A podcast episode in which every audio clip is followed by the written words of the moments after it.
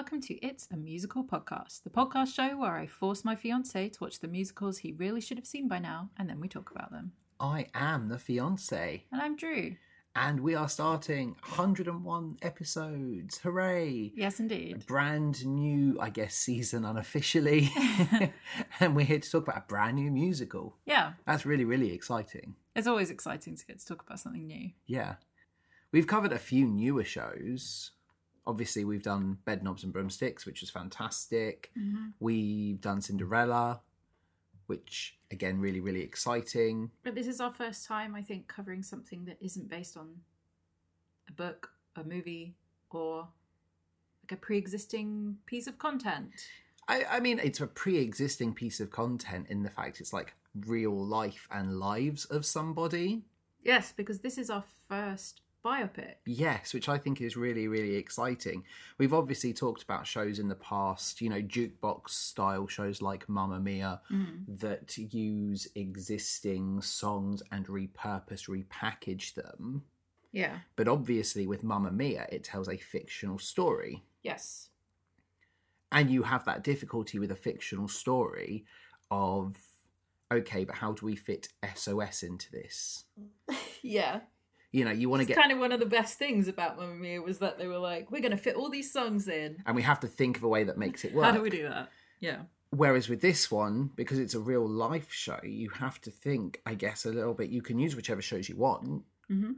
or whichever songs you want sorry you've just got to tell the story that leads to it it's not like you've got to kind of fit it you know like we will rock you i've not seen it but i can't imagine how they would fit bohemian rhapsody into it like what could they possibly do that leads the story in such a way that you have bohemian rhapsody you know Yeah.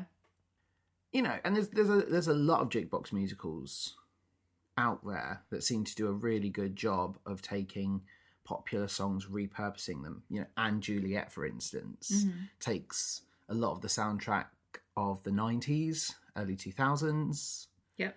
And fits it into this Shakespearean world. Mhm. But I'm excited to see a biopic that uses exclusively their songs to tell their story Yeah. about a group that I don't know anything about. Yeah. So The Osmonds, a new musical. This one does come with a little addendum under the uh, the title saying a story by Jay Osmond. Now, either that is a coincidence or that is in fact one of the Osmond family, Yes, it is indeed one of the Osmond family. as I suspected. So therefore this must come with a you know some quite interesting behind the scenes tidbits. You would think so. And you would think it was going to be a lot of expose kind of things because other biopics that I've seen contain a lot of stuff. Obviously, it's about people's real lives, so there's always going to be drama and there's always going to be conflict, Yes. as there would be in any family or any relationship. For example, The last five King- years. Well, yeah, the last five years. Not technically a biopic because he's not allowed to say that, but legally he's not allowed to say that. But things like uh, Beautiful, the Carole King musical, her husband cheats on her and then leaves her, and she Yeah. writes a whole album about it, and that's kind of the point, like the plot of the show, is their breaking relationship And of course it's her perspective. from her perspective. Yes. So this is the story of the life and the music of the Osmonds from Jay Osmond's perspective. So And I not think Donny. That's sort of the key thing here is that it is his perspective because the story is by Jay Osmond, but then we have the book, which is by Julian Bigg and Shaun Kerrison. Yeah, so obviously they've worked with him to craft this. Mm-hmm. And I think this comes because he actually wrote a book called Stages about his life. Yeah. And at that point, a friend of his said, Why don't you turn this into a stage show? Mm-hmm. So it is an adaptation of, I guess, his memoirs. Yeah. So he's obviously very, very involved with this, but you have a very talented duo with a lot of experience between them when it comes to working on the stage. Well, Julian Bigg has worked on like every big musical in the West End Yep. in the last sort of 50 years. So he was the musical director and supervisor on things like Les Mis, The Phantom of the Opera, Cats, uh, Sweeney Todd, Crazy for You, Shrek the Musical, Yeah. and like My Fair Lady. So all these big musicals. So we should expect this to be very well musically directed. Yes, and it's Shaun Kerrison, who's director and co-writer, has also worked on things like Les Mis, but and Kiss Me Kate, but specifically as well. There's a lot of BBC proms. So you've got Kiss Me Kate, the BBC proms, My Fair Lady, the BBC proms. You have the Les Mis in concert at the Royal Albert Hall, but also in Tokyo, Windsor Castle, Chelmsford Festival, Cardiff. So a lot of experience with that kind of difference, not just Yeah. staging the show but translating it for a concert mm-hmm. environment. Also worked on The Hunchback of Notre Dame. Yes, indeed. So I'm excited to see how this works. Obviously, I know very little about the Osmonds as a family. I know Donny Osmond because was Donny Osmond in our very first ever episode, hundred episodes ago. Was he yes, Joseph? he was. He was Joseph. That's interesting. That's fun. Some nice little book ending there. Mm-hmm. so therefore has translated quite well and i remember you saying that kind of came from quite a wholesome background Yeah. and also they referenced donny osmond in book of mormon Yeah. Donny Osmond Flair for uh hip new prophet who had a little donny osmond flair Yeah. so Which is in fact because the Osmonds are Mormon. oh really Yes. fantastic that's Or why they must have such a big family Mormon. Obviously, I don't really know anything about them except for that. That is the only thing I know because I said to my mum, "Oh, we're going to see um, the Osmonds," and I was fortunate enough to go and see Book of Mormon recently, and my mum was like, "Oh, they're Mormons too." I was like, "Oh, okay." That's all I know about them. yeah i know, I know a couple of songs. i know puppy love Yeah. and I know Love Me for a Reason, but I only know them because of modern Puppy Love was covered covers. by S Club Juniors, yeah, Baby and it's S in Love Actually. Whereas like Oh, it's the worst song uh, ever. Yeah. you've got this, you've got the uh, DJ wearing his DJ. Motorhead T-shirt. He goes, "And this next song's for the lovers. There's quite a few out of there. I wouldn't be surprised." And he's all acting like really like Mm-hmm. Macho, emotional yeah. to it. And yeah, you've got "Love Me for a Reason" by Boyzone. Mhm. That I knew that one as well. So I don't know. I think that's the thing I, I'm I'm worried about with this one Yeah. because I don't know anything about the Osmonds. Yeah. Will there be references to things that I don't understand? Mhm. Will, you know, will I be able to? I, I hope I'll be able to follow this, but will there be almost eh, moments where, like, they don't go into full detail because they expect their audience to know about it because they will have lived through the period of Osmond mania. Yeah. So that for me is my biggest concern: is is this musical for me, or is this a musical that is for fans? Does that make sense? Yes. You know, something like Waitress. I don't think you need to be a fan of the film to enjoy Waitress. Yeah.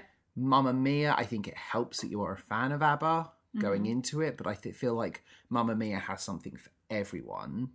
Les Mis, you certainly don't need to be a fan of the original book to enjoy this. Yeah.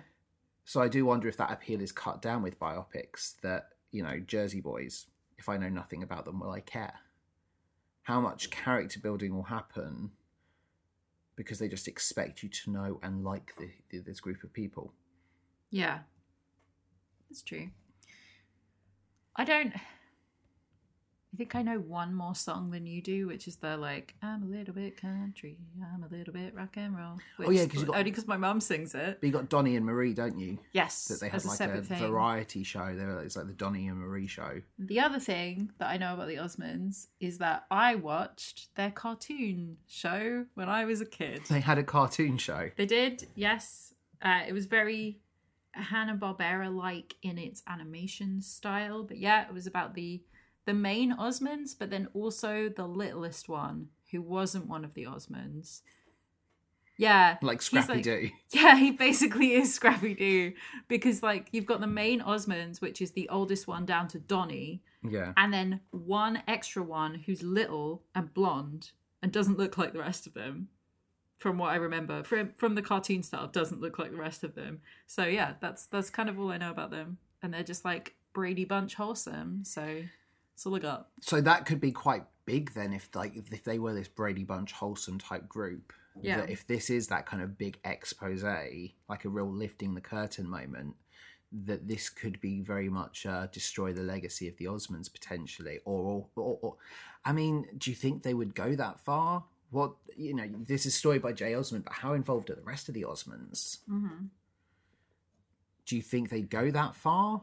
Do you think their fans would want that if they were seen as quite wholesome, or do you think this will be a a loving uh, stroll down memory lane? Based on previous biopics I've seen, it's usually a bit of both. Okay. And especially because this isn't like Jay and Donny Osmond or Jay and any of the other ones. It's just Jay's. The other I can ones. only name one. I know Donny and Marie. yeah, well, but like she's not one of their Is she the not? Osmonds. Okay. It's really because We're going to learn about make no this. sense. We will learn about this, I'm sure. You know, like this will probably be like a history lesson on Osmonds as opposed to yeah, which I'm basically. excited. Do you know what? I like learning new things. So for me, this is pretty cool. Mhm. But will I enjoy it, or will I just come and go, "Huh, that was very, very interesting"? yeah. So looking at the press release, we're going to go see this at the new Victoria Theatre in Woking.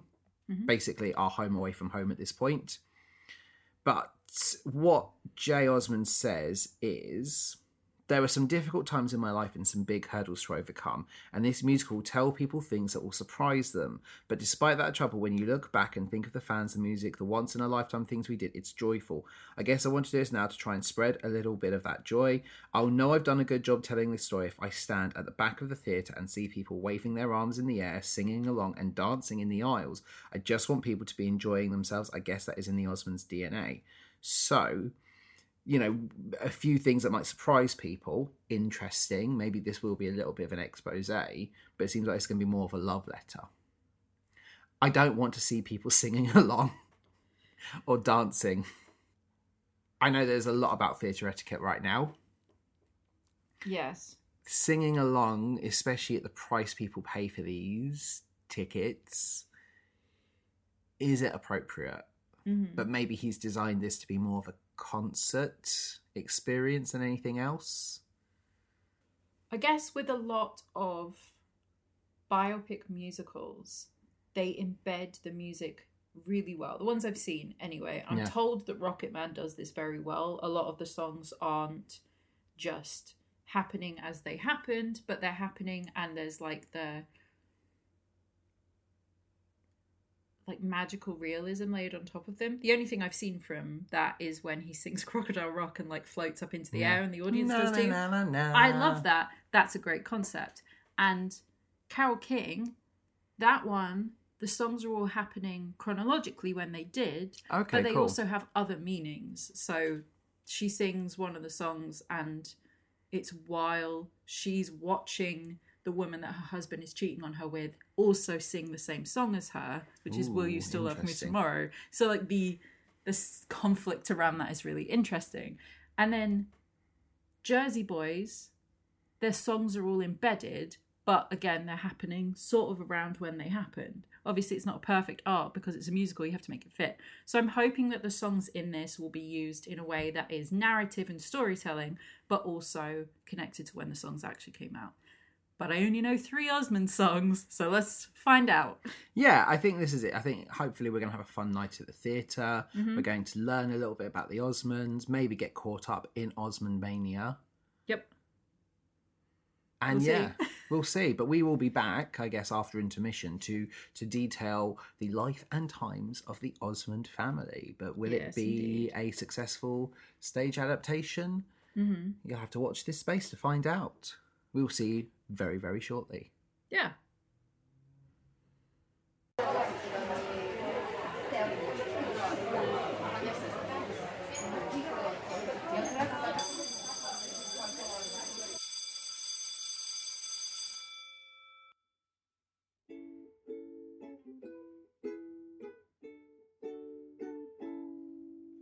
Don't love me for fun, girl. Let me be the one, girl. Love me for a reason. Let the reason be love. Don't love me for fun, girl. Let me be the one, girl.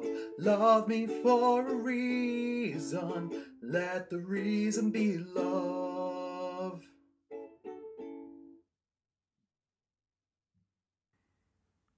And we are back. Yes, we are. We have come back to the present after a nice uh, travel down memory lane. Mhm. I had a great time. Yeah. I, I really enjoyed this one. I think I take back what I said about not being sure this one's for me. hmm I, I, I don't think it was written for you know newer fans or It people- definitely wasn't. but you know I still think you can take something away from this and still enjoy the ride that they go on. hmm I think the framing uh, of it is really nice. Don't get me wrong. I certainly feel like it could do more at times, and I also feel like it's very, very long. Yes. And would I have felt those things if I was a die-hard Osmond fan? Maybe not. hmm But I, I enjoyed it. What about you? Yeah, I enjoyed it. I think it was it's good fun. The plot will make sense to you if you know nothing about the Osmonds. But if you're waiting to hear the songs that you know, you're going to be waiting a long time. Yeah, I think they do a really good job at like building it and waiting for like the big songs to maybe be the the very very last song. So one of the very last songs we will get is the one you've just heard is "Love Me for a Reason," Yep. which does feel like the nice climax song. Yeah. But then you also have "Crazy Horses," R- yes, Which which, is- everybody except for us knew. but that's their biggest song, I believe. Like that's the song that I, I think made the most money or sold the most copies. So Oh yes, because the joke was Jay's because Jay's the one singing. yeah. Yeah. So you know, you, yeah. they cool. build up to these. I think yeah, that, that I mean that in itself, it's the climax of this really good joke of you know why did this song do so well? I I have a theory because I'm the one who sang it, and it's the only Mhm. one I ever sang lead vocals on. Yeah. And of course, that would be the climax to his story. Mhm. I like the way this is staged. That very much this is diegetic sound that it happens in the real world because the mo- the bulk of these songs take place as concert esque performances, Yes. or you know replicating the Donny and Marie show where they do these these numbers on live television as they would happen Yeah. But they've also done a really nice job at finding the kind of non-diegetic songs where they use Osmond songs to explain characters' inner thoughts at that time, Yeah. which is, I think, a really nice mix. I wasn't expecting to get any reflective songs mm-hmm. because this this starts very much straight away with the Osmonds coming out color coded like Power Rangers They basically are the Power Rangers. but color coded and they stay on different they, they, they've got this nice rainbow on the stage or you know the different colors and they stay on it and they come out and they do a really nice opening number. But it is you hear the, the screams of the crowd the curtains come up and you see them performing. Hmm and it's very much like you're watching the osmonds performing. Yeah. and i like that it starts blood brothers-esque at the end that we see one of their final performances in their heyday Yeah. and we see Jay saying that you know I'm I'm leaving the band, and Alan says no, you're not. We'll talk Mhm. about this, and then Alan storms off. Then you have Jay turn to the audience, We're like, "Well, hello there." Smash cut. You might be wondering how I got here. yeah, pretty much. But I think that's quite a nice framing technique in the sense of we start at the end of their story, Yeah. and then we work our way back there hmm from their humble beginnings as like a barbershop quartet up until global superstars who are now bankrupt but need to earn the money back. Yes. We're not going to do as deep a dive as we usually would. Yeah, because this is very. There's there's no online plot synopsis of this. This is a very new musical. We don't know anything about the Osmonds' actual real life, so I have nothing to compare it to for once. To be like, oh well, actually this, because like we said before, this is Jay's perspective on his life. Yes. And I'm sure there are things that did not happen. And I'm sure there are things that, from his experience of things, did happen, but that the others would argue with because that's just how life is. And also, we're not going to necessarily get the big expose of things you want, mostly because maybe Jay wasn't privy to that information, so he's not fictionalizing things, which is both a good thing and a bad thing in terms of storytelling. yeah. Obviously, because this is a newer musical, it's one that I think you should all go out and experience for yourself. Mhm. I'd say spoiler warning, but if you're familiar with the Osmonds' life, it won't really be a spoiler warning. You're going to know this. Yeah. If you're not familiar with the Osmonds, it might be a spoiler warning. But I think we're going to talk about a few things we liked, a few things we maybe would have done differently, Mhm. um, and just the general strengths and maybe weaknesses of this show from our perspectives. Very similar, I guess, to what we did with our West Side Story episode. Yes. Because we're just giving what what we think. We're not going to do a whole plot run through. We're just going to talk about what we liked, what we didn't like. and because it you know because we're talking about their lives and their careers there's so much to cover in this that actually if we did try and do a full deep dive this could be a three hour long episode Yeah, so we're not doing that. but i do really like uh, let- let's talk about jay osmond i mean the man himself was there we saw him he Yeah. you know sat behind us briefly and then he sat up above us in the circle Yeah, and people loved that. As soon as people realized that he was actually there, that was it. Like people were screaming at yeah him, taking and pictures waving at him like you were like oh my god i can s- like This is Osmania. yeah. right this is this is crazy. This is me at my chemical romance cos- you know concert or you know my chemical romance musical if gerard or mikey or frank was there. I'd be like oh my god losing my mind because Mhm. they're there you know in 20 years time. And you could see what osmond mania would have looked like for the bulk of the audience who are certainly like these were definitive moments in their lives growing up.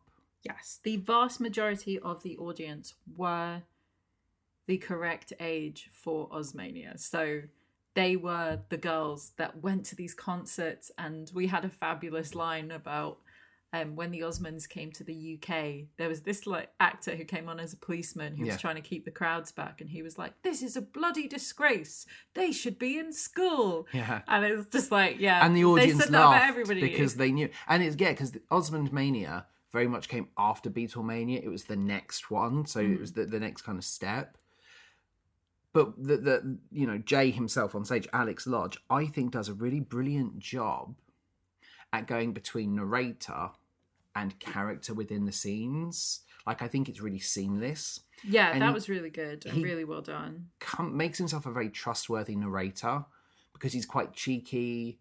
Uh, you know, it's almost tongue in cheek with the way he says things, and he comes across really reliable, which is so important because you're like, you're laughing. So obviously, you've got the safety curtain at the start that says "Story by Jay Osmond." Yes, You see Jay saying he's going to leave, and then we meet Wendy, who's this fan, who's like, "Well, hello, Jay. I really like you. You're my favourite Osmond." That was not her accent. No, but you know what I mean. She's like, Jay is my favorite Osmond, and I laughed a little bit because I'm like, of course he's going to have written in, you know, that people think he's the favorite Osmond, Yeah, and then you see him, and I think it's difficult because he has to address the elephant in the room that this is his story, hmm and he has to make his character on stage come across likable. We have to trust him. You know, because there are no other Osmonds involved in this. No other Osmond speaks directly to the audience. except it's- for well, some of them sing directly. They sing directly to us, but, they that's in character. Tell us anything. yeah. Yeah, so we have to trust him. And Alex Lodge does a fantastic job of that, I think. You know, his personality's great. We start the opening and we meet the the young Osmonds with an amazing, very, very talented cast of youngsters. the children cast in this are so talented, and they were so good. It was really impressive because there were a couple of moments in this where things went wrong. Yes. And this is a new musical. We expect that. especially when they're on tour with a new musical, you're in a new venue, stuff's going to happen. And the kids were so professional. Yeah, they were. Not that the adults weren't, but they're kids. No, You know, kids, but you know- expect a little bit less. They say don't work with children, animals, or fruit. Grapes, yeah. but we did have a really good bunch. We had Alfie Murray, who was playing Wayne Osmond, and he was Boohoo in oh yeah, he The was Grinch, in the Grinch. which was really really cool and and you know very very good. I think they did a you know really lovely job with this.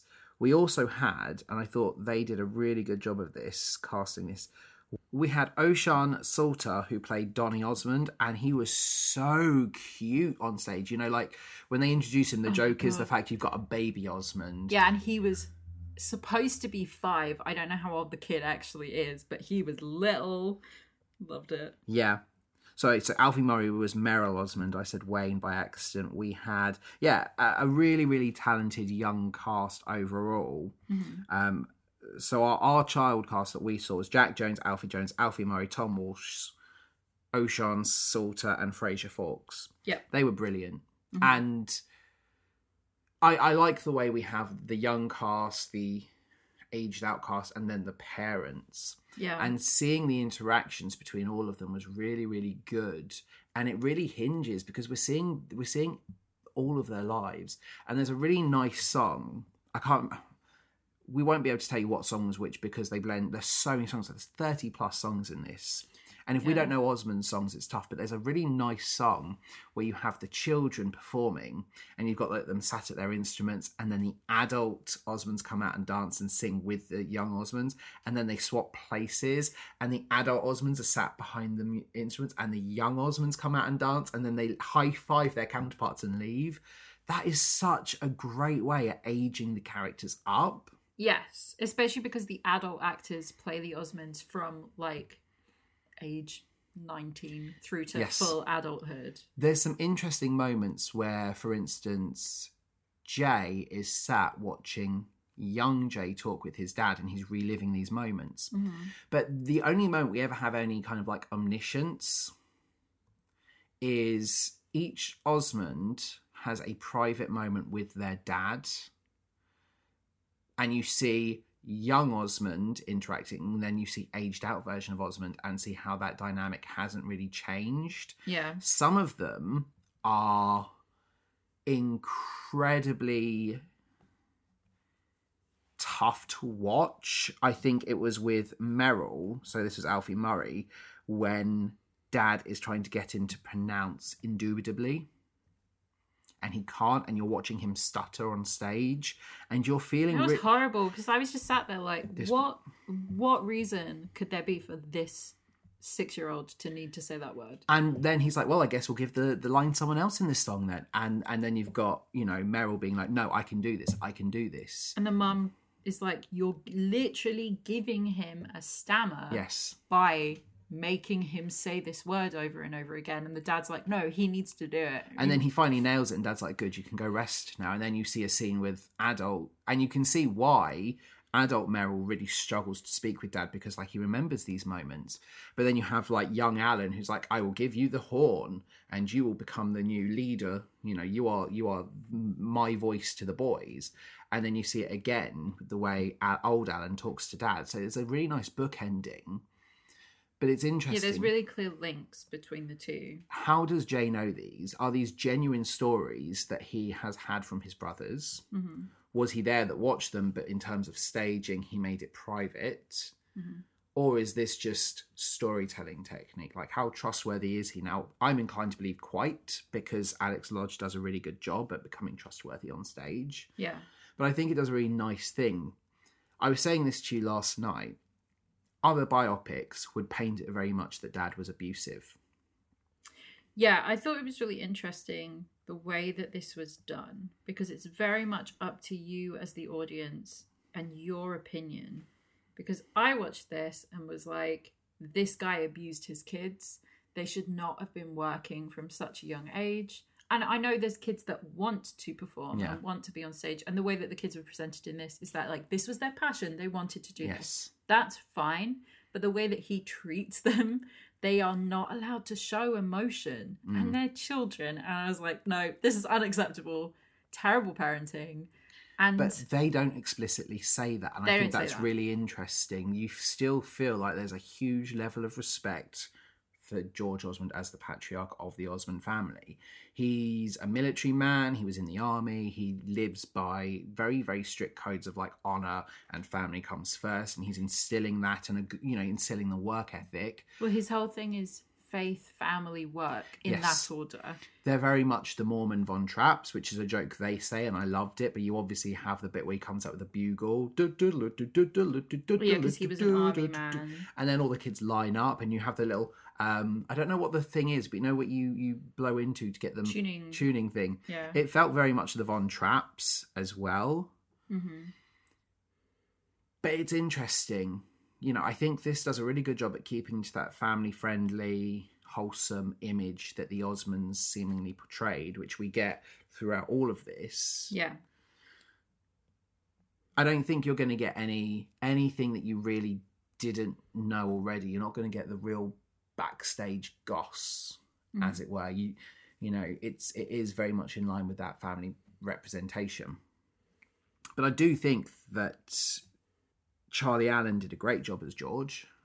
Yeah. He did seem big and imposing, which you know, which father doesn't when you're a seven year old child? Yeah, this guy was a very good actor.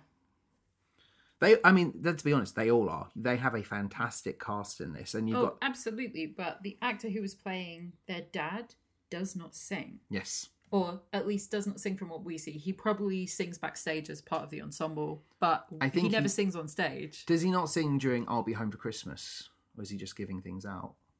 He's giving things out. I didn't notice him singing. Yeah.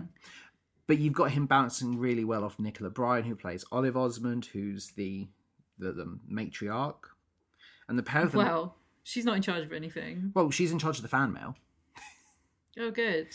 but Yeah, I this think, is this is a very male-run family. Yes. and uh, she doesn't have a whole lot to do. There's rare occasions where the dad will listen to her, yeah, but it's about like really insignificant things. yeah. But it is interesting that you see that you've got her as the she's very much the caring one. If they want emotion, if they want sympathy, parent, you know, parenting in that sense, yeah. that's who they go to. There's that nice scene on Christmas with was it which I don't remember which baby Osmond it was, but one of them like I, I think it was maybe baby Alan who's like I'm supposed to set the lights up and they don't work, and he's like really He's struggling. literally going to give himself an anxiety attack. and she just goes over and she just have you I, I I find it often works if you just click the switch and they go on and she's like come here stop putting all this pressure on yourself Mm. and you, you feel like you've got two very different parents there that you know George is there to be the manager Yep. and then Olive is there to be a mother yes. What did you think of their kind of origin story I think you it got a kind of rise out of you you enjoyed it Oh yeah, so their origin story is that they went to LA to audition for a studio. They didn't say which one. They they probably couldn't say which one. yeah And when they got there, the studio were like, "Nope, you're not on the list. See you later." And so the mum is like, "Okay, well, we'll go to Disneyland. We're in LA." So they go to Disneyland, uh, meet the Main Street Quartet singers, and sing for them. And then the Main Street Quartet guys are like, "Hey, you should meet our boss." And then they took them in to meet Walt Disney, and Walt Disney was like, "I'll give you a job." yeah because he he he gets in touch with Andy Williams Yeah. and it's like you need Why these guys aren't on these the kids on your show? Yeah, but you've got again a really nice thing that right away we like Jay. hmm He's very much our voice, and we need to like him. Is he says, you know, I sat on Walt Disney's knee, and he drew me a Mickey Mouse and signed it. And do you want to know what happened to that picture?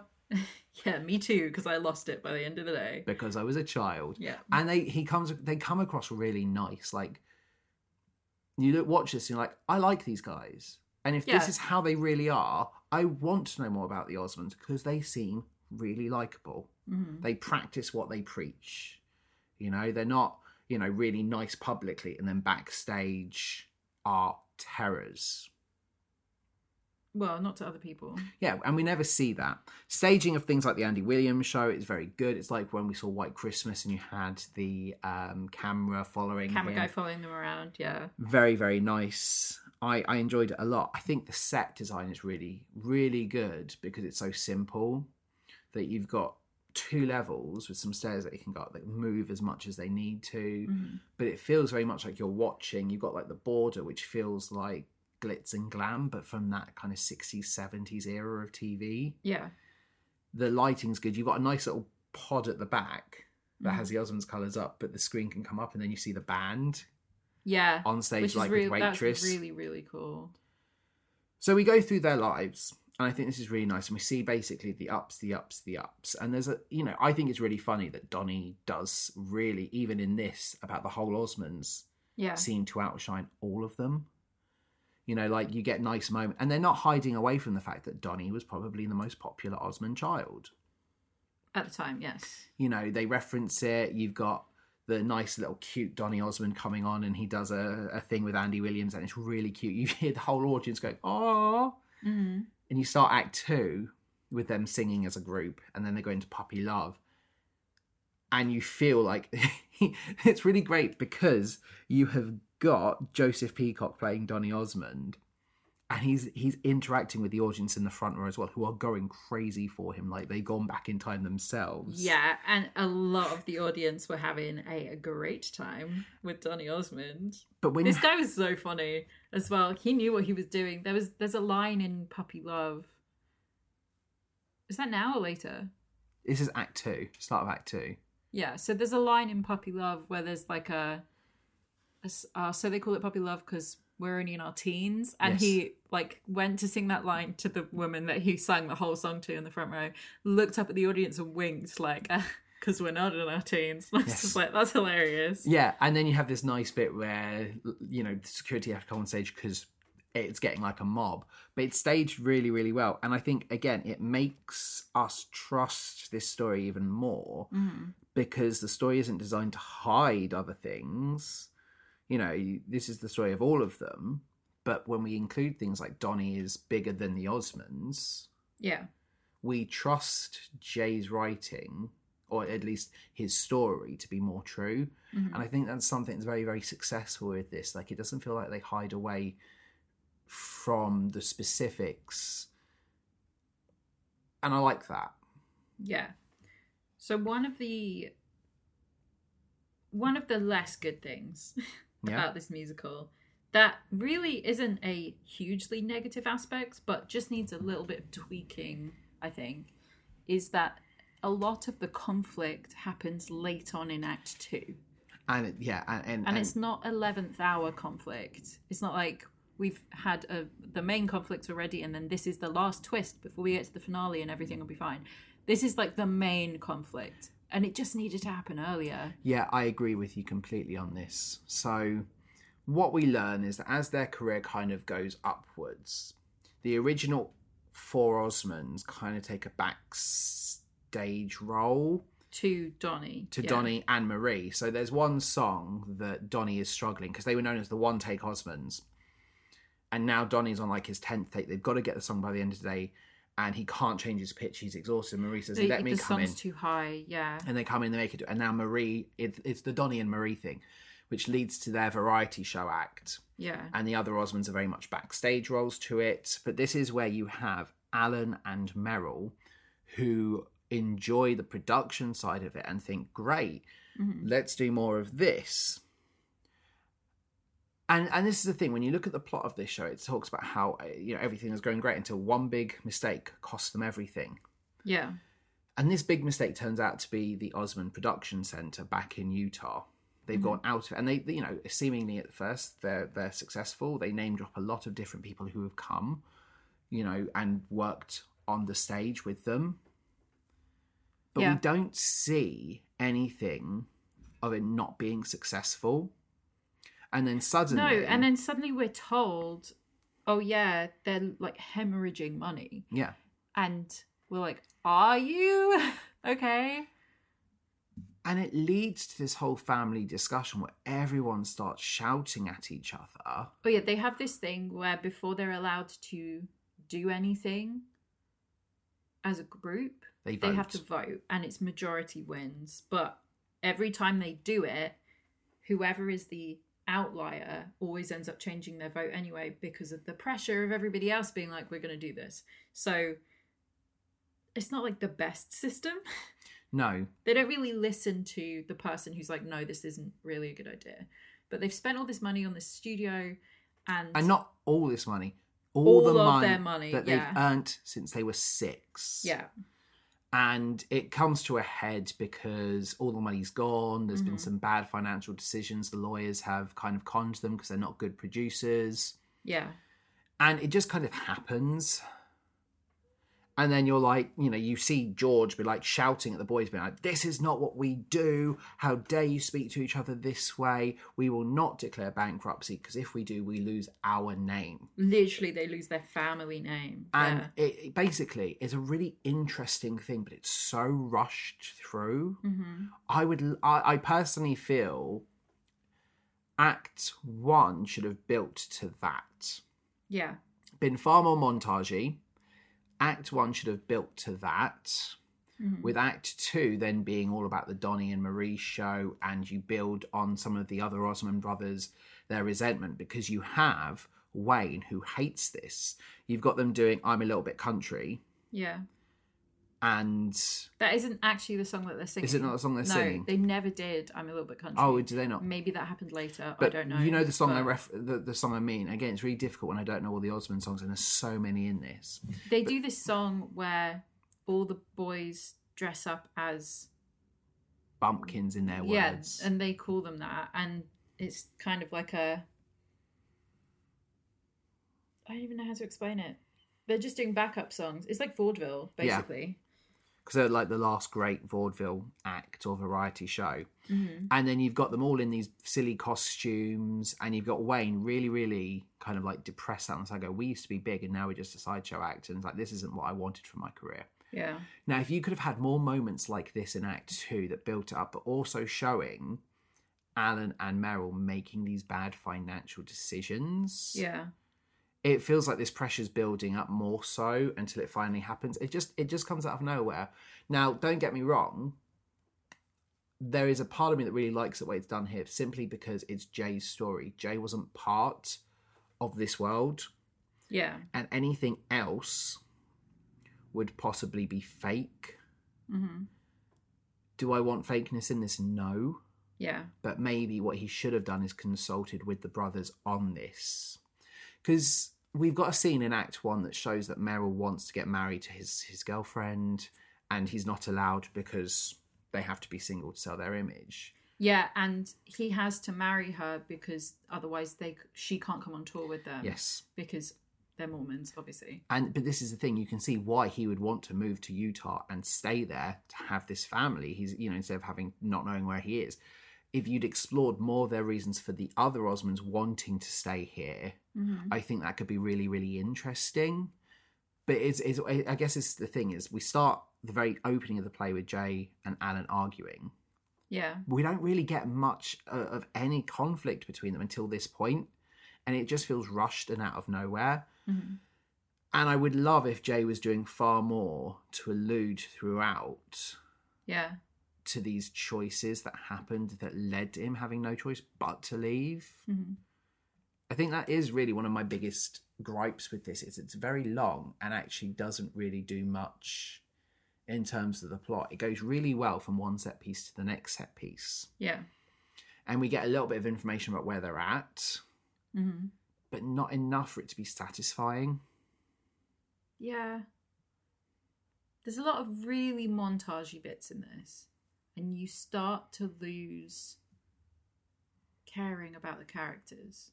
Because, like, functionally in this, they are characters. We know that they're the real Osmonds, but, Yeah. like, these are characterized versions of them. And after a while, you're just kind of like, okay, I need something to happen now. Yeah, exactly. You're just kind of left waiting because you've been promised this big, like, big inciting incident. And then when Jay finally does leave, It's not important. No, because they've gone on tour. They decide, and I tell you what, this I think is really, really cool. They don't declare bankruptcy. they work. They do two world tours back to back to pay off all of their debtors. And they do, but they get themselves back to zero. That's it. But that's the end. But that and that is Like- very, very cool. And like it makes me really admire them. Like they're Mhm. not like somebody who's like, oh, we made a mistake. Now we'll just they work hard. They have a really great work ethic. Yeah. And then on you know, this is where we started the show as the final performance on their final world tour and Jay leaves. And he speaks No. Is that not? isn't. Well no, but no, it ends and then we have a little bit after there, we kind of get back to our starting point. No, point. that's not what I mean. Our starting point happens when the breakdown of their family happens where they're going to go and do two world tours. Yeah. They're like in their what twenties, thirties. at Yes. Point right. It's got to be their twenties Yeah, because 'cause- otherwise this doesn't make sense. Yeah. And then Jay is like, "I'm going to go to university now. We've done our two world tours. We're back at Yeah. zero. I'm leaving." But then the tour at the end is like twenty years. No, I know it is. That's what I was saying. And but that jump, I was just sat there like, you're not going to tell us what happened at university. We're here for you. You're the character that is telling us this story, and you're just going to skip over all the stuff that you're saying at the beginning caused a lot of problems in your family. Yeah. But it's obviously not that much of a problem yeah. because you're just not going to tell us about it. No, that's exactly what I was. Yeah, what I, what I meant. and I, it does then jump forward again. So we we we end at this point, and then we come back, and he's talking about well, actually, and then we move forward, and we have this tour, Mhm. and this is where we get you know their their you know 50 year anniversary where they do love me for a reason and it is really triumphant it's the first time they've all performed on stage together Mm-hmm. it has the culmination with wendy because as jay leaves the group his mother says oh this person wrote you a lot and we see like three or four different wendy letters and her life just goes downhill but the one thing she always has is the osmonds Yeah. And specifically Jay. And Mum gives a letter and say, "Read these. Remember that you're the glue that holds this family together." And Yeah, the- there were two bits like that where there were lines where we were like, yeah, all right, Jay. Jay has out. a very high opinion of himself, yeah. but you know that, that's fine. History is written by the story, survivors, you know. And and we'd said at the interval, where is this Wendy storyline going? Does he marry Wendy? Is this is this the point of it that he's going to find Wendy and that's going to be what makes him want to leave the band because he realizes he can now have a family and more options? Yeah. But instead, it's at you know they're about to go on live, and the producer comes out and is like, "By the way, can I? I shouldn't ask this. I know you're busy. Can you meet my mum?" And Jay's like, "Yeah, of course I can." Out comes Wendy, and she gets you know her dream fulfilled. But Mhm. again, we know it's Wendy, but Jay never puts two and two together in terms of the letters. Like it would have been really nice if there was a moment where Jay's like, "Hold on a second, Wendy." Did you write this letter for me? And then it turns out that Jay's carried this letter with him because it kept him going when he felt down. you Yeah. know? it just felt like it was all like it was great for us as the audience, and maybe it's that wish fulfillment that a lot of people maybe in Woking had. Mhm. That maybe they did get to see Jay Osmond at the bar and were like, "We love you," Yeah. and they get that wish fulfillment moment. Yeah. But yeah, I'd like to. I would have. I would have liked to have known more about those wilderness years where he wasn't part of the Osmonds.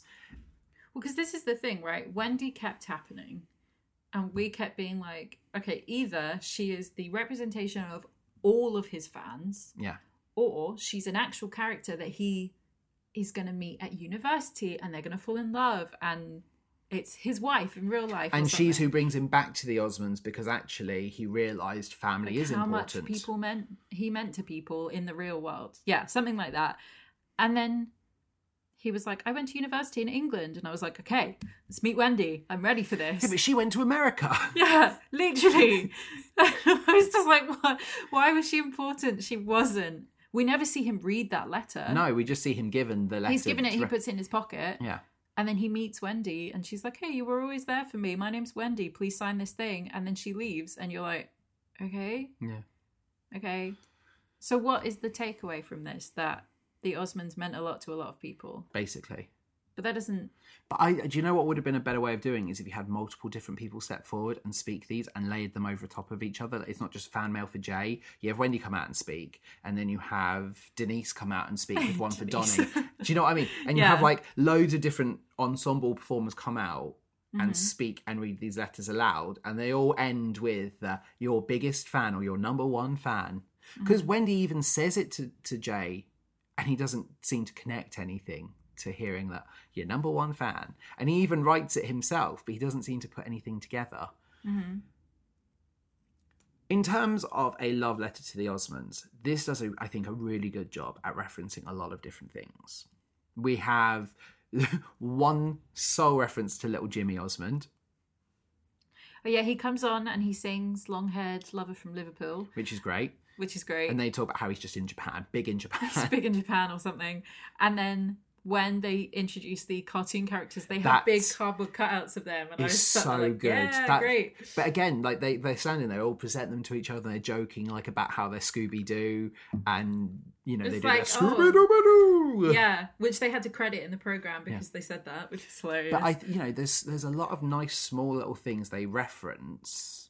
Well, like they turn all the cardboard cutouts of the cartoon characters around, and they're all like laughing at them, and then they get all the way down to Donny, and there's still one left, and one of the guys is like, "Who's the last one?" But one of one of the Osmonds is like, "Who's that last one?" And the mum's like, "It's my baby Jimmy," and you're like, "Okay," but then when you see what I mean now, Yeah. he doesn't look like the rest No. of them. He's in a di- slightly different cartoon style, and he's blonde. Yeah. and you're like, "Okay." But I think that moment is very very cool. You know, Yeah. a lot of money has been spent on those cutouts to make them look good. So funny. And it is, you know, I think if you are a fan of the Osmonds, you are going to get so much out of this show hmm because there's so many nice little references to things they've done that you can watch and you can be like, oh my god, this takes me back. Yeah. And for us on the outside, waving through a window, you know, we're getting like some nice little moments. We don't necessarily understand them all, but like it's fun and you can see these. hmm I think one of the best things about this is certainly the costume design and also like the choreography, the costume design, and the wig design. So you've got uh, Bill Deamer choreographing Lucy Osborne's costumes. Yes. I've done a little bit of watching, you know, Osmond's music videos or Osmond performances. The choreography and the costumes, Mhm. it is like we're watching the real Osmonds. You know, they've stepped out of a time machine in 2022. It's Yeah. very, very cool. There's a lot of hard work. But Sam Cox's wigs and hair design is great because they all look great and they stay on under some very, very high pressure choreography. And the one that the actor who's playing Jay is wearing Yeah.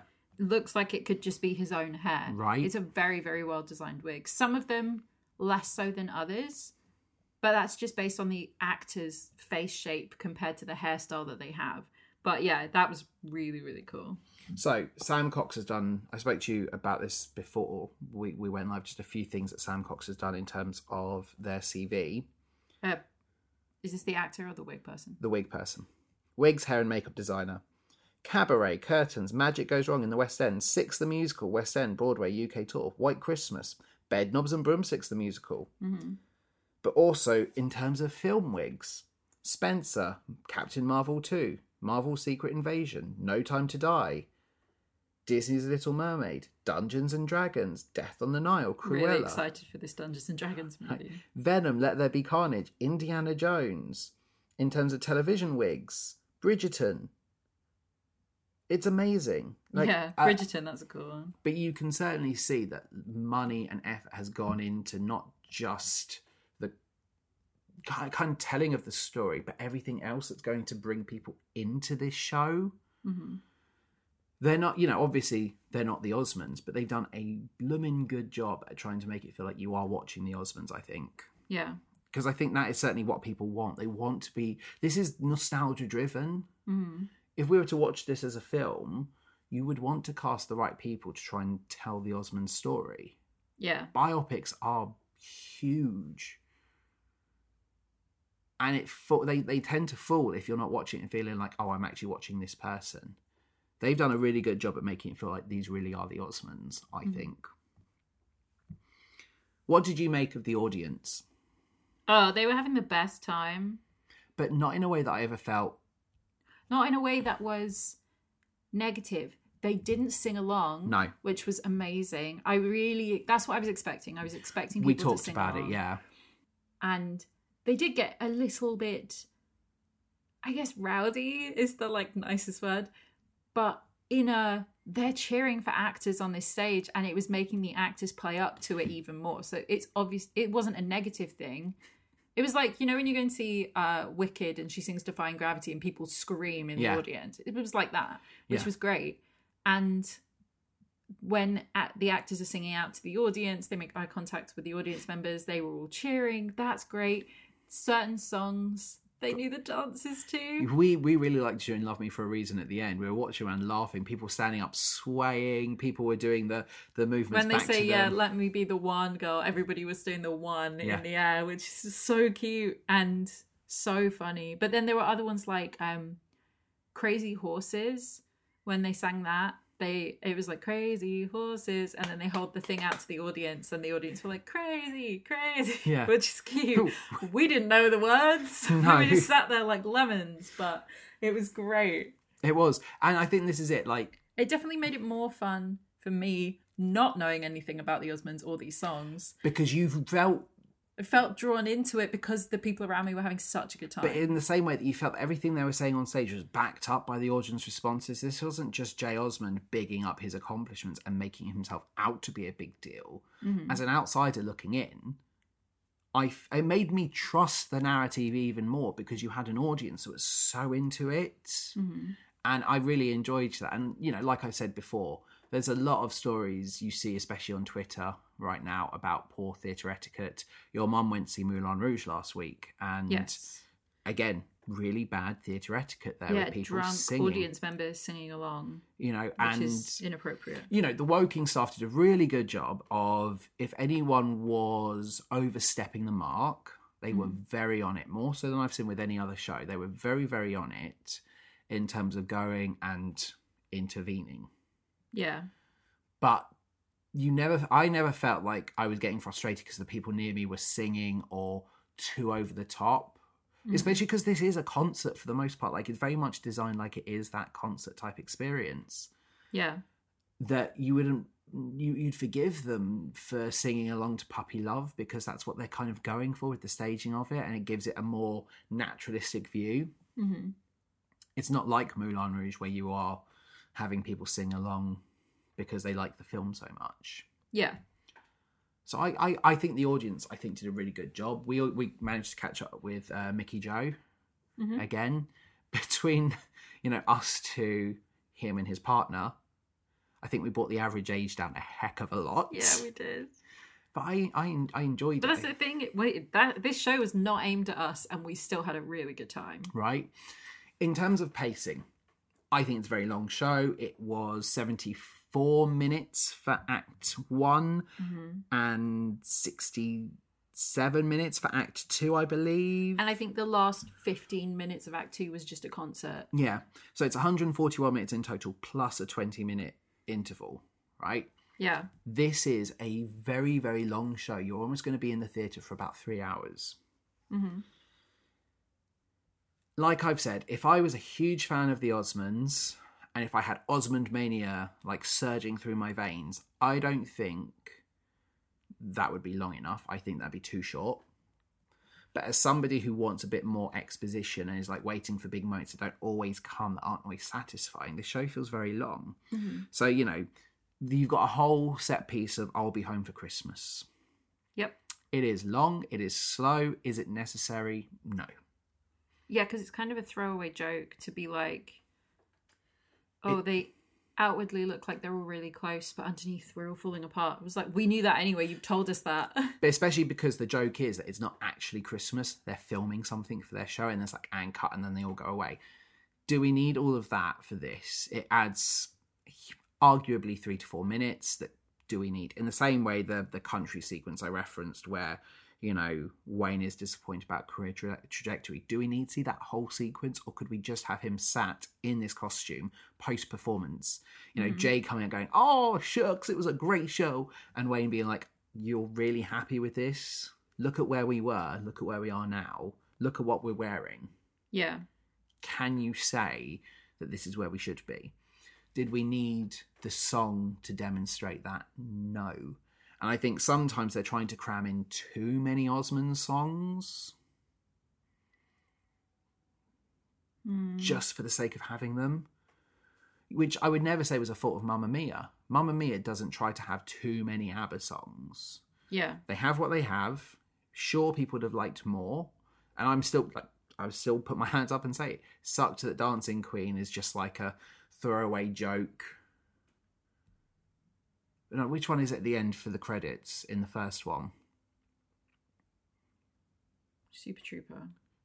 Yeah, And then Waterloo. yeah, Waterloo in the first one. Obviously, Mamma Mia 2 rights or wrong with Waterloo. Mhm. But the fact that Waterloo is just kind of thrown in at the end is disappointing. But you know what? Fine. They've managed to fit what they can in. hmm Maybe less is more with this, and maybe having less Osmond songs and reducing the length of it a little bit, considering we don't get as much plot as we want. Yeah. You know, maybe that would be of the benefit. This isn't necessarily the plot, it's the spectacle. Yeah. The costumes that they come out in for the end of the show are referenced slightly earlier on because they were designed for them by Elvis's costume designer, which are the all-in-one sort of Jumpsuits. jumpsuit Yeah. things, which I always associate with like Saturday Night Fever Yeah. kind of look. But I don't actually think anybody wears one of those in Saturday Night Fever. I, that's just where my brain goes. But they're so great. They are definitely their Power Ranger costumes. Yeah.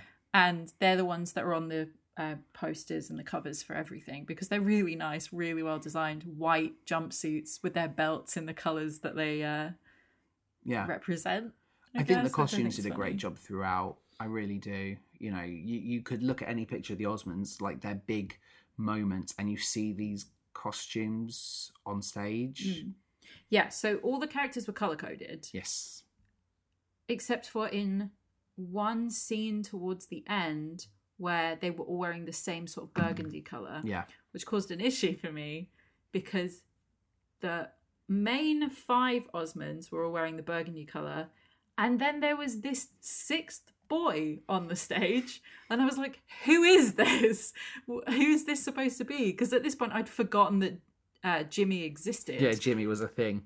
well that by this point he would be an adult so i was just looking at this boy like you're wearing the same color as the others because his color was this burgundy color and i could not for the life of me figure out who he was in the scene where they're all talking about what's going to happen are they going to go bankrupt and i was just looking at him like Who are you you? weren't here before Yeah. we've gained one who are you? But especially because they reference that they've got two older brothers who work backstage as well. That we they're Who we never see, Yeah, who we never see. So you're like, why weren't they involved in this? Why do we not just have two of the ensemble come in and be them as well?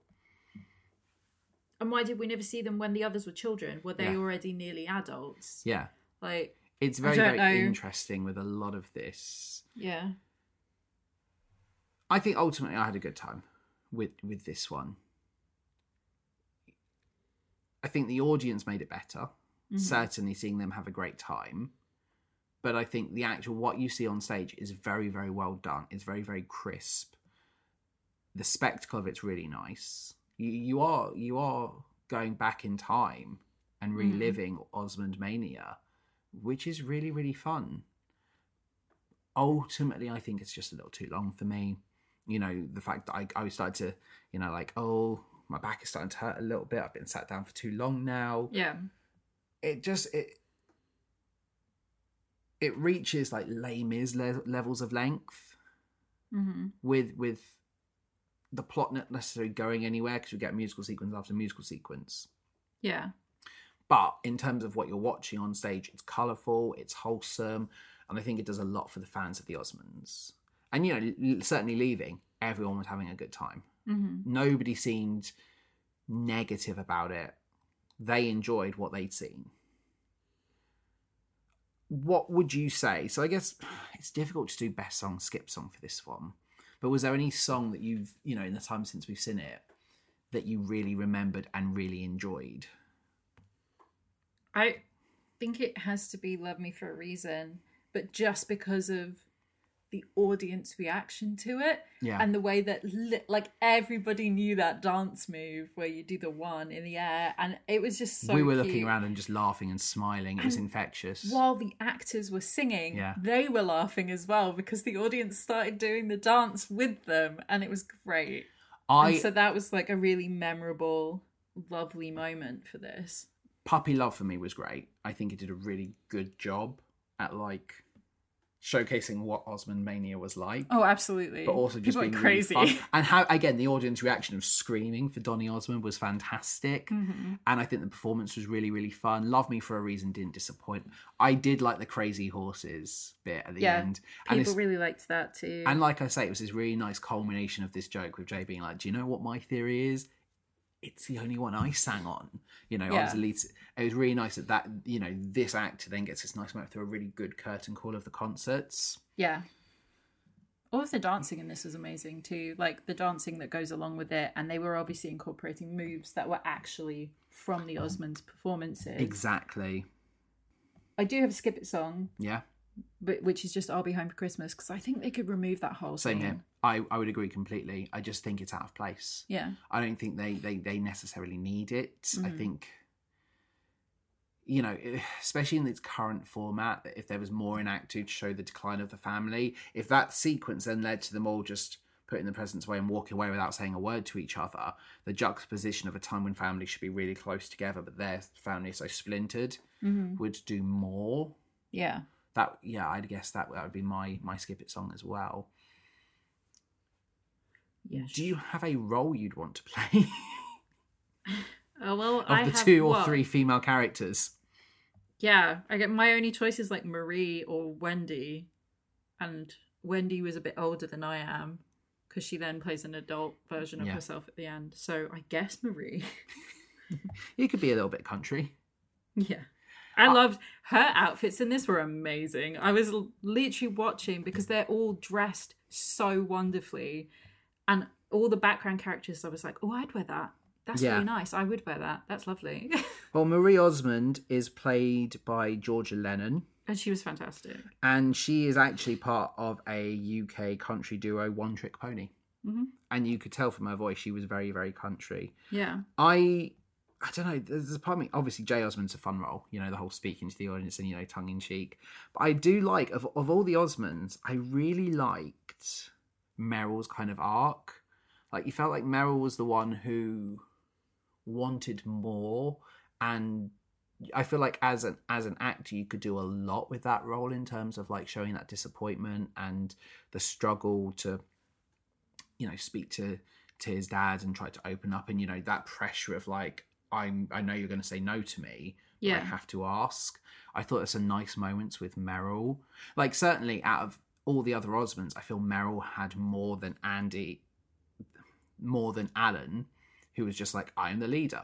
hmm Uh, Wayne just doesn't like where he's going, and obviously Donny gets nice moments as well. Like I'd have a great time doing the whole puppy love thing to the audience, Yeah. but I think if you know the the, the one I'd want to play would be Jay or Merrill. Yeah. MVP, like this has could to be the guy who played Jay. He was on stage the whole time. Well, so he did a really good job. This is the thing. I've got like multiple different like subsections of MVPs. The child cast, hmm all of them were amazing, Yeah, absolutely. right? And do I just want to say my MVP is the child cast because of how good they all were? Like they play such a pivotal part in these early moments of what actually like they show you the charm of what made the Osmonds get to this point. Yeah. Jay is on stage all the time. He's a really good, trustworthy narrator. But I also think, like, in terms of design elements, that you've you've got you know some really great costumes, some amazing choreography, and the wigs that actually make this world feel more real. Yeah.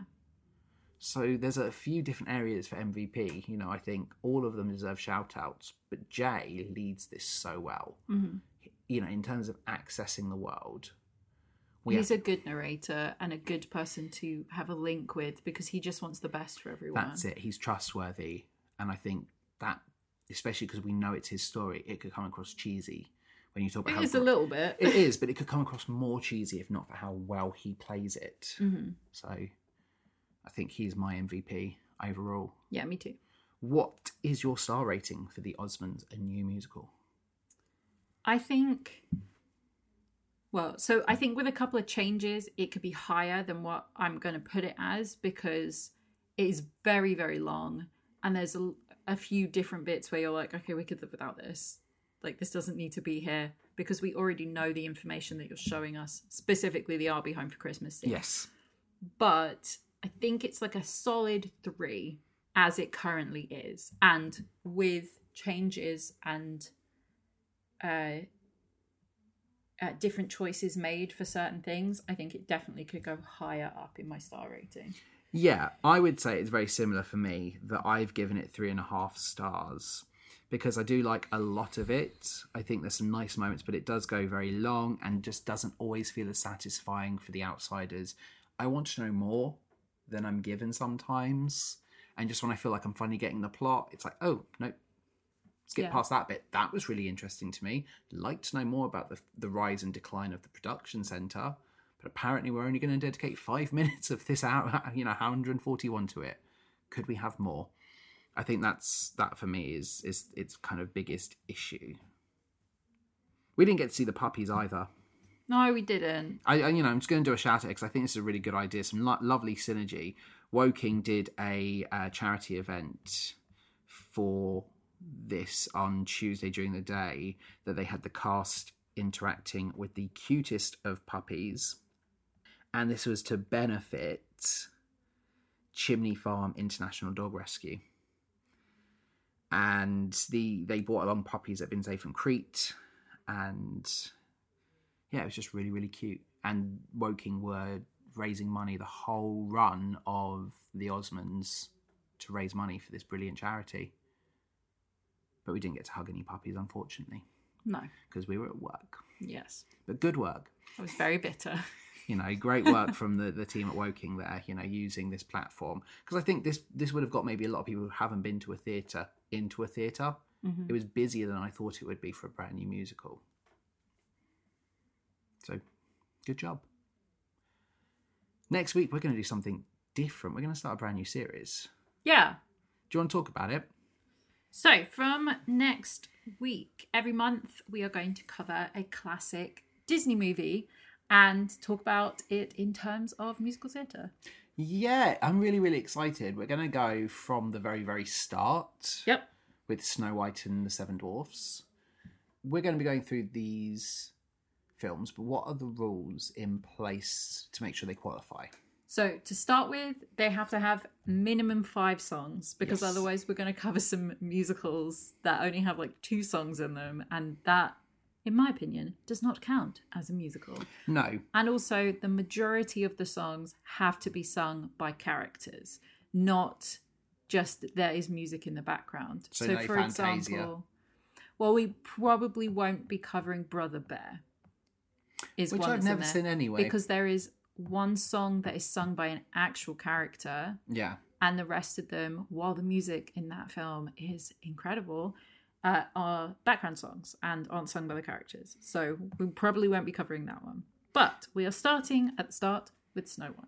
Excellent. Yeah, and I think this is going to be quite fun because a lot of these, you know, when we get to the Renaissance, and I think what we might do as well is as we end an era of Disney, we might talk about, you know, musicals that maybe, or films that maybe have one song in, and maybe talk about like just these Disney songs, Yeah. but certainly sum up the era as we end it. Because as we come into the Renaissance Mhm. period, I've watched those films so many times that it's going to be really exciting to watch them again. Yeah. But things like Snow White, I don't think I've watched Snow White since university. I certainly haven't watched Pinocchio since I was a child because that gave me nightmares. Yeah. Are we going to cover live action Disney musicals as well? So, for instance, Mary Poppins. Uh, If we're going when we get chronologically. to them, yes. And that's quite nice as well. Yeah. And obviously, some we've already covered in the past, so we will not recover them. yeah. So we're not going to watch Mary Poppins Returns again when we get there. Or Bedknobs and Broomsticks or The Lion King yeah. 2019. But I think it's going to be really fun, especially to watch some that I have not seen for a long time. Mhm. Maybe some I've never seen at all. Yep. But it'll be exciting to rewatch them, I think, you know, my formative years, hmm but with better musical knowledge than I had before. So that's going to be really, really fun. And then the week after, we will be talking about Jamie again. Yes, everybody's talking about Jamie is coming to the new Victoria Theatre at Woking, and we're going to have a great time in your birthday week going to see that. Yes, and then on the 28th, we will be uh, heading for another piece of live theatre as we talk about But I'm a Cheerleader. I'm so excited to go and see that. I know nothing about it, except I know that a lot of people seem to really enjoy it. Yeah. And you said we absolutely had to see that one. hmm We will then be covering for our second birthday. On the 4th, we'll be talking about Evita. We seem to always cover something Andrew Lloyd Webber. Now we started with Joseph, then we did uh, Jesus Christ Superstar. Evita, the fact that we'll be coming to two years and haven't talked about that yet. I'm excited. And then again, we'll have another bit of live theatre. We will be going to see Anyone Can Whistle at the Southwark Playhouse. Yeah. So a bit of Sondheim. So we've got some really exciting things on the horizon. Yep. You know, a nice new series talking about, you know, Disney and how it's evolved with regards to its music. Mhm. And some excellent live theatre. Yeah. As always, you can get yourselves involved in the conversation over on Twitter and Instagram at It's a Musical Pod. Let us know your thoughts on any of these upcoming features, but also have we made you want to go out and check the Osmonds a new musical out Yeah. Let us whilst know. tours the UK? You can subscribe to us on a multitude of good podcasting platforms. We are available on Apple Podcasts, Spotify, Google, Amazon Music under the podcast section of the library. We are on Stitcher, we are on Goodpods, and our OG hosts, Podbean. Mm-hmm. And if you like what we do, why not head over to any of those platforms or podchaser.com and leave us a review and tell us what you like about this show. Yes. Until next week, where we go back in time to where Disney all began. See you, same bat place, same bat channel. Have a magical musical Monday.